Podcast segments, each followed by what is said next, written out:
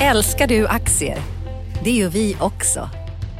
C Worldwide Asset Management är en av Nordens största oberoende aktiva aktieförvaltare och har samlat kunskap sedan nittonhundraåttiosex. Ta del av vår kunskap på c worldwide punkt se. Bokstaven C, worldwide punkt se.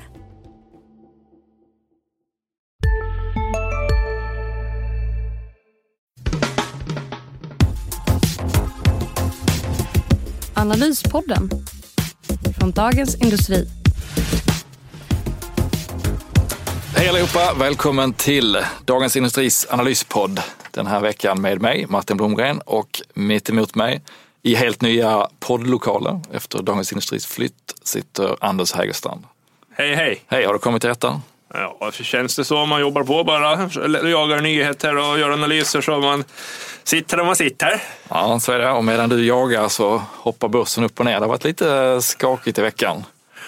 Ja, det var det. Jag säger som, det börjar bli tjatigt det där, alltså jag har sagt hela tiden, men det är ju ganska naturligt att det hoppar lite. Alltså, ja, men börsen var på, jag tittar på Six Return Index eh, som, som, som tar hänsyn till utdelningarna då också. Och det var ju uppe på all-time high förra fredagen och nu är det ner en liten bit från det. Men liksom, det är ju stadig uppgång fortfarande. Det måste ju bli lite konsoliderat. Ja, jag håller med. Det, det har varit upp en femton till sexton procent som mest kanske. Det, det är ju helt naturligt att det eh, kommer lite sättningar. Och nu var det väl lite tech och biotech i U S A tillsammans med en bombning i Jemen som fick både oljan och börsen att skaka. Det kommer säkert att skaka till lite nu och då när det stiger, men eh, om jag måste välja så är jag fortfarande klart på köpsidan. Mm, jag är nog mer, mer åt det neutrala hållet.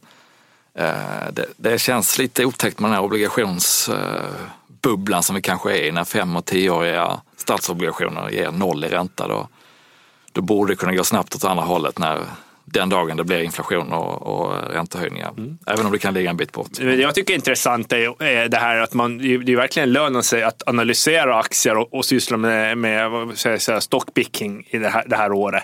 Om man tittar bara på Stockholmsbörsen så ser man att bolag som Sandvik, Atlas har stigit väldigt kraftigt. Mm. Jag var upp rätt om jag fel, men jag tror det är tjugo procent båda två. Ja, jag tror inte det räcker faktiskt. Nej, nej till och med mera, ja, ursäkta. Men, men sen har du, har du väldigt st- större nedgång, har du, som S S A B väldigt dåligt, Electrolux har gått väldigt dåligt. Mm. Och det finns ju förklaringar till att S S A B och elekt- Electrolux hängt, hängt med. S S A B har det här, leder ju mycket av den här som jag skrev om i veckan, den här stora nedgången på grovplåtspriserna i Nordamerika. Det är ju i Nordamerika S S A B plockar hem sin största delen av sin vinst de senaste åren. Och när det rasar i Nordamerikapriser så, så på grund av stora importer till Nordamerika från, från Asien så slår det väldigt hårt mot S S A B. Det, det kunde man förutse. Vinstvarningar faktiskt från mm. amerikanska stålbolag också. Så, mm. så där är det lönt att analysera. Samma sak är det ju med Lux och så. Brasilien, exponeringen var ju känd. Eh, och, och, och man har ju sett ganska länge vart det bark här i Brasilien. Eh, och sen eh, så, så det har ju verkar ju, som jag funderar på att ta upp här någon gång, att, att Electrolux har lite problem i Nordamerika och också den här, med deras, särskilt med deras eget Electrolux-varumärke. Mm. Det ska analyseras närmare.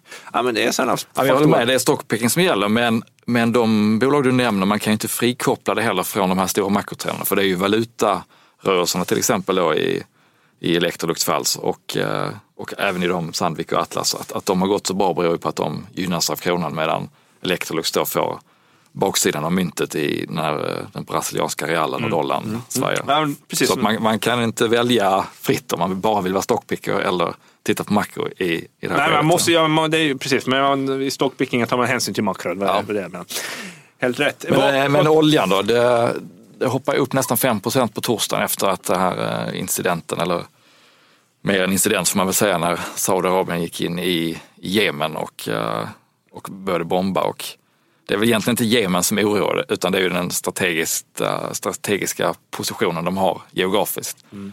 som skulle kunna få transporterna och, och klassisk, klassisk orosmoment i världspolitiken. Ja, det dyker upp med jämna mellanrum. Mellanöstern kommer ju alltid vara en, något man måste hålla koll på i oljan, men så länge det är så enorma stora lager i U S A på olja så verkar det som att man ganska snabbt kom på att okej, okay, om de här fartygen får eh, ta en lite längre rutt spelar inte så stor roll för det finns att ta av i det här läget. Så att, eh, alltså, det låser ganska snabbt olja.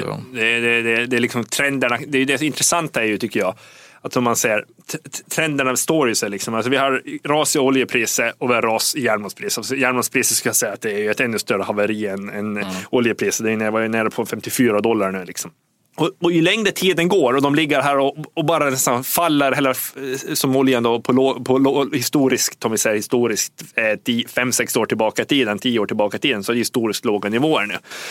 Så längre det går, desto närmare kommer vi den punkten när det kommer, bolagen måste börja vidta riktigt drastiska ja. åtgärder för att anpassa sig och göra nedskrivningar av värdet på tillgångar. Mm. Så det är det, det, det vi, jo, det vi kommer närmare och närmare. Först, först är det skakigt och sen så är det någon slags förnekelsefas att, att det bara är tillfället och, och står det kvar länge på, på en låg nivå, både oljan då och... Och, och andra Malmö, så, så måste man ju börja tänka till. Ja, absolut, absolut. Alltså, så, så, här, så för varje dag som går och det är så här så blir man ju mindre än tjugo på att köpa oljebolag. Det är mm. helt klart. Mm. Vad har mer hänt i veckan? H och M ja, har rapporterat, största bolaget. Eh, fantastisk rapport får man ändå säga. trettiosex procent ökar de rörelseresultatet med. Inga förvärv eller, eller sånt i, i korten och det är inga, vad ska man säga, det är ju en organisk vinstökning, så att det, det är bara att lyfta på hatten igen. Men, men det är också dollarn i spel och, och i deras fall så är det då tvärtom mot exportbolagen. De köper in mycket av sina kläder i dollar och sen säljer de mycket i, i euro och en del i kronor. Och det de köper in nu ska ju då säljas om några kvartal och då kommer det svida när, när mellanskillnaden kryper. Mm. För att det är ju så att de, de hävdar ju som vanligt då att de erbjuder kvalitet i till bra pris och att de inte vill gå före med prishöjningar själva. Så att det krävs att någon annan tar täten där om de ska kunna gå helskinnade genom det här dollarläget, tror jag. Mm. Långsiktigt, för en riktigt långsiktiga sparare så är det väl alltid köp i H och M nästan. Men, men om man är lite mer kortsiktig, är det tveksamt nu då? Ja, det kanske det är för att de kommer känna av dollarn. Det, det är ju helt uppenbart. Men samtidigt, det finns så mycket annat som är bra där och värderingsgapet mot alla andra har egentligen krympt. H och M har ju alltid varit dyra. P L en bit över tjugo. Men nu är, nu är ju, det är liksom legio att ett storbolag har P över tjugo om det är hyfsat välskött idag. Så att, så att det gapet har krympt. På det sättet är de inte dyra. Nej, men, men det, det, är jag, alltid, det, det, är det är viktigt, men det är alltid farligt med de här relativvärderingarna. För det, tänker man bara så, då kan man ju dra värderingarna hur långt som helst. Tills det smäller. Exakt, tills det smäller. Det beror på vad börsklimat är. På prat om börsklimat, alltså nynoteringarna på, på Stockholmsbörsen, det, det är ju bara succé på succé. Mm. Den här veckan har vi haft Hoist och Troax. Ja, precis. Troax in på fredagen som är dagen när vi samtalar här. Och de hoppade upp en tia direkt från sextiosex kronor. Det är ju Gunnebos gamla galler kan man väl säga som omsluter maskiner och sådär i, i industrin. Ja, det, det, det, allting går bra nu. Hoist går bra. Eh, gick jättebra också trots att Uffe uttryckte lite tveksamhet där, men han var ju med ett långsiktigt perspektiv ja. i fråga så att affärsidén, vilket jag tyckte var en väldigt intressant analys av Ulf Pettersson. Mm. Den ska ni läsa om ni inte läst den, hans analys av Hoist. Kortsiktigt går allting bra, men eh, och då, och då blir man, du har varit ute och träffat ja, några kandidater. Ja, precis. Och det, och det jag ska säga bara, att när det går när det går, allting går bra nu som kommer in, då blir man ju orolig för att det ska bara komma lycksökare och mm. dåliga icke-kvalitetsbolag. Och därför var jag glad, jag har ändå blivit glad nu. Jag har besökt två bolag som är på väg in till börsen. Det var, först för några veckor sedan så skrev vi om Nordax som ska mm. gå in. Det är en bank som ger krediter till hög ränta, liksom, med lån på mellan tjugo tusen och fyrahundra tusen. Men räntan är upp mot tio procent, jag tror man snittränta på tio procent. Det är sådana som är beredda att betala, som har lite svårt att få lån hos vanliga banker. Ja, man undrar lite, vad är det för kunder? Det låter ju som ett räntenivå man får hos spelklubbar ja. nere på... Ja, eller så, så ser den här marknaden för de här maokerlånen, de är, eller kanske man inte får säga så. S M S. S M S-lånen kanske man inte får säga åker, då börjar man ursäkt. Gör en pudel direkt. Men de jag kan lå- säga det, jag tycker att det är en åkerning. Ja, okay. Det finns en marknad för dem och det här är ju betydligt bättre. Ja. Så det finns ju uppenbara marknader, det finns ju stora spelare, i Canon Bank, Ikea är stora där.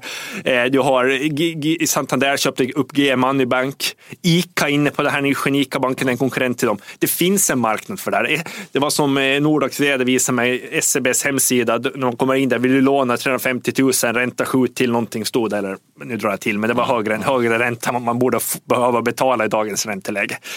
Eh, så det finns en marknad för det här. Och, och eh, då jag blir, Nordax det är, det är liksom entreprenörsdrivet bolag som, som, som klarar sig bra genom finanskrisen.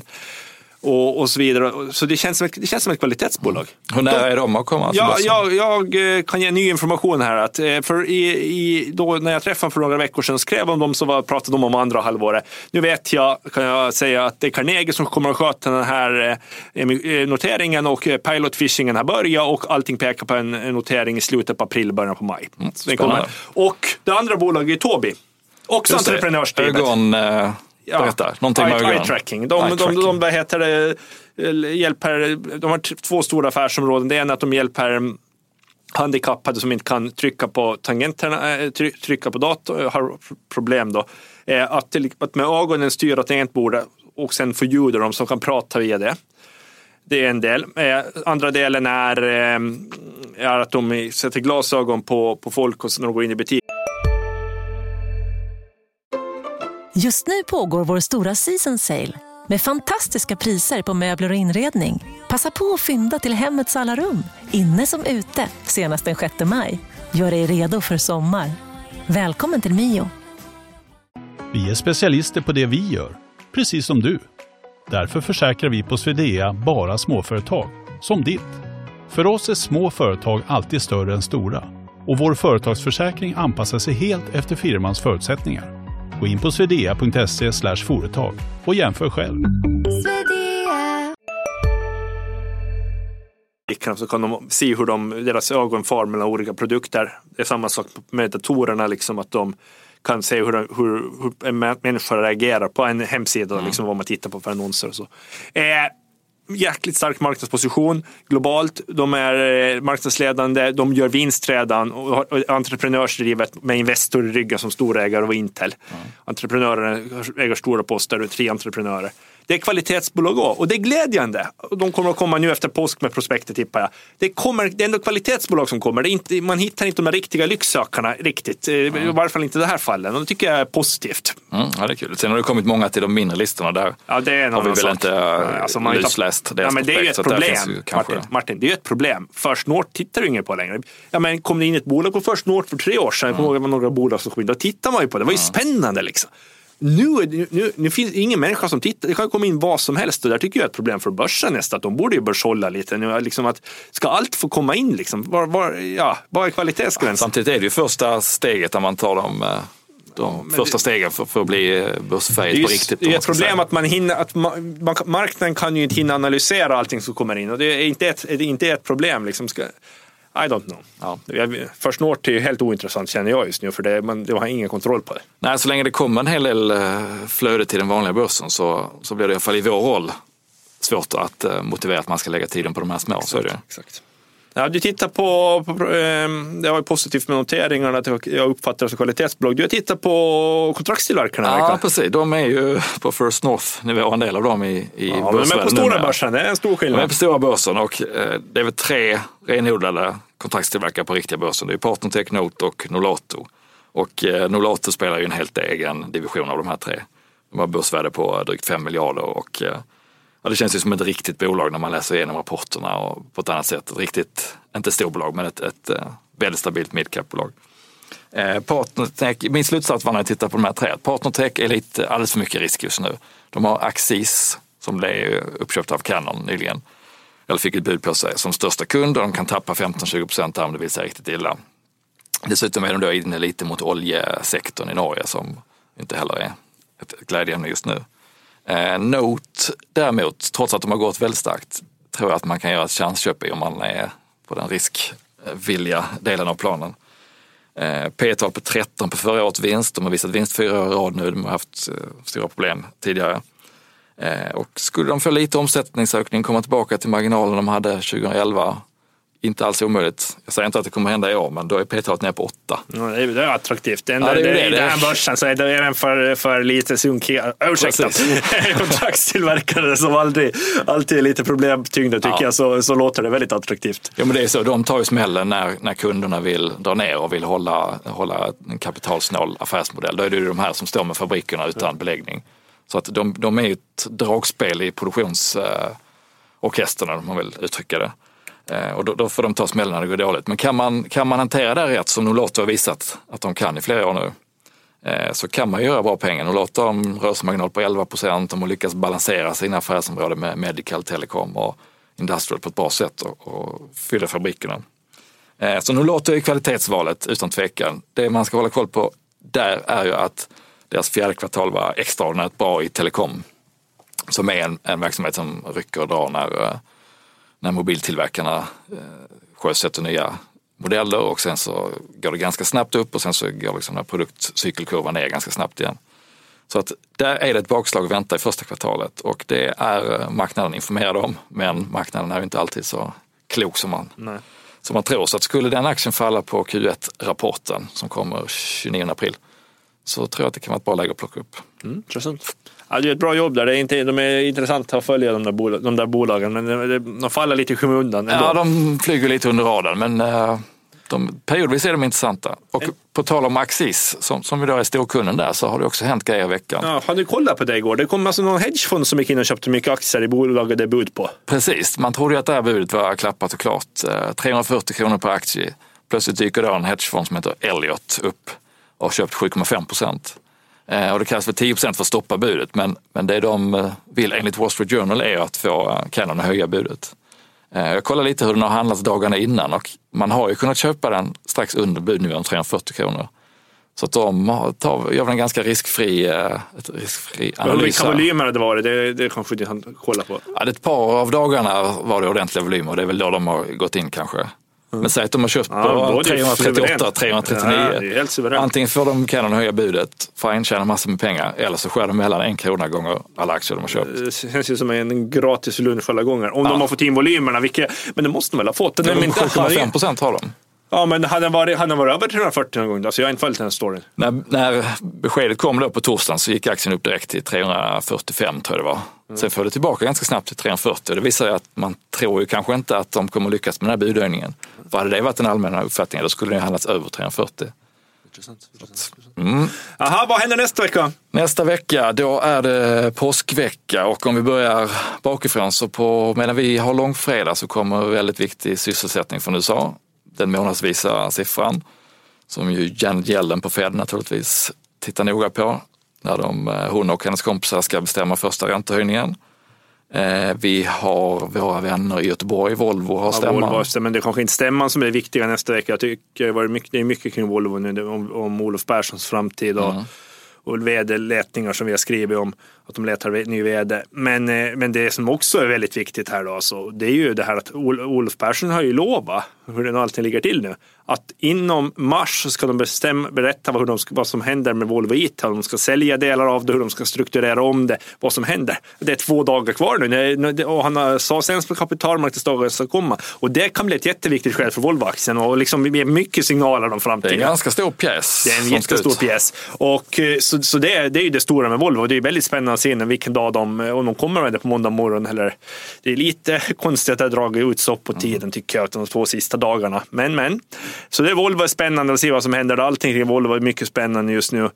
eh, ja vad, vad har du ja, men alltså kvartalet tar ju slut på onsdag, och då är det ju, då är fältet öppet för vinstvarningar när, när bolagen börjar räkna ihop sina siffror, och eh, jag skulle inte vara så orolig för svensk del. Det är de liksom huvudmisstänkta bolagen, det är ju de som köper in mycket dollar som, är, som, som skulle liksom komma med negativa besked, och både S A S och H och M och flera av klädbolagen har redan rapporterat.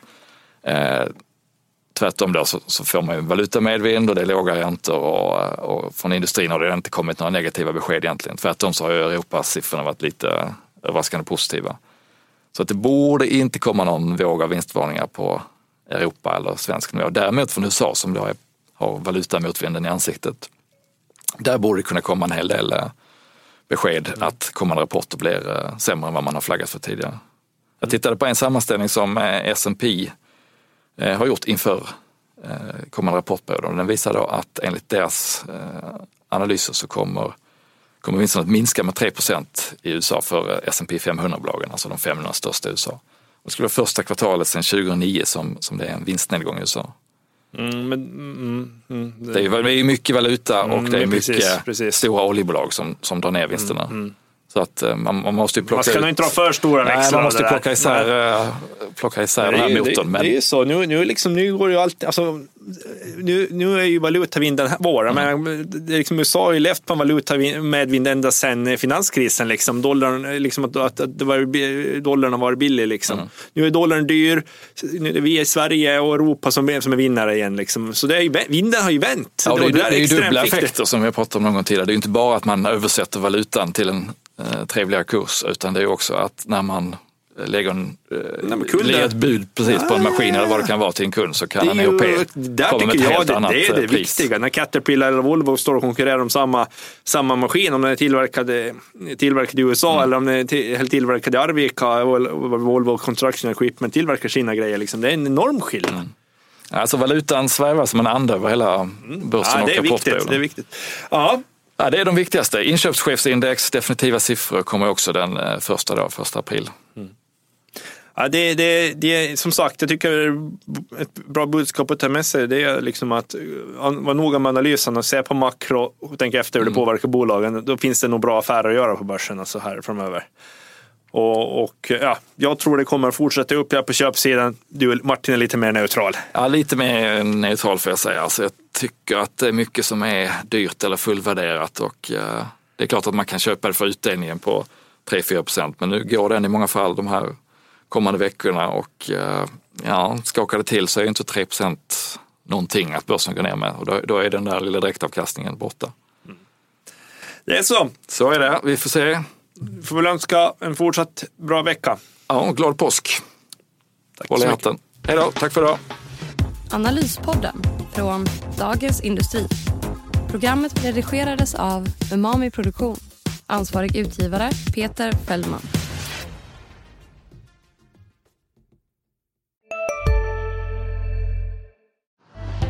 Älskar du aktier? Det gör vi också. C Worldwide Asset Management är en av Nordens största oberoende aktiva aktieförvaltare och har samlat kunskap sedan nittonhundraåttiosex. Ta del av vår kunskap på c worldwide punkt se. Bokstaven C, worldwide punkt se.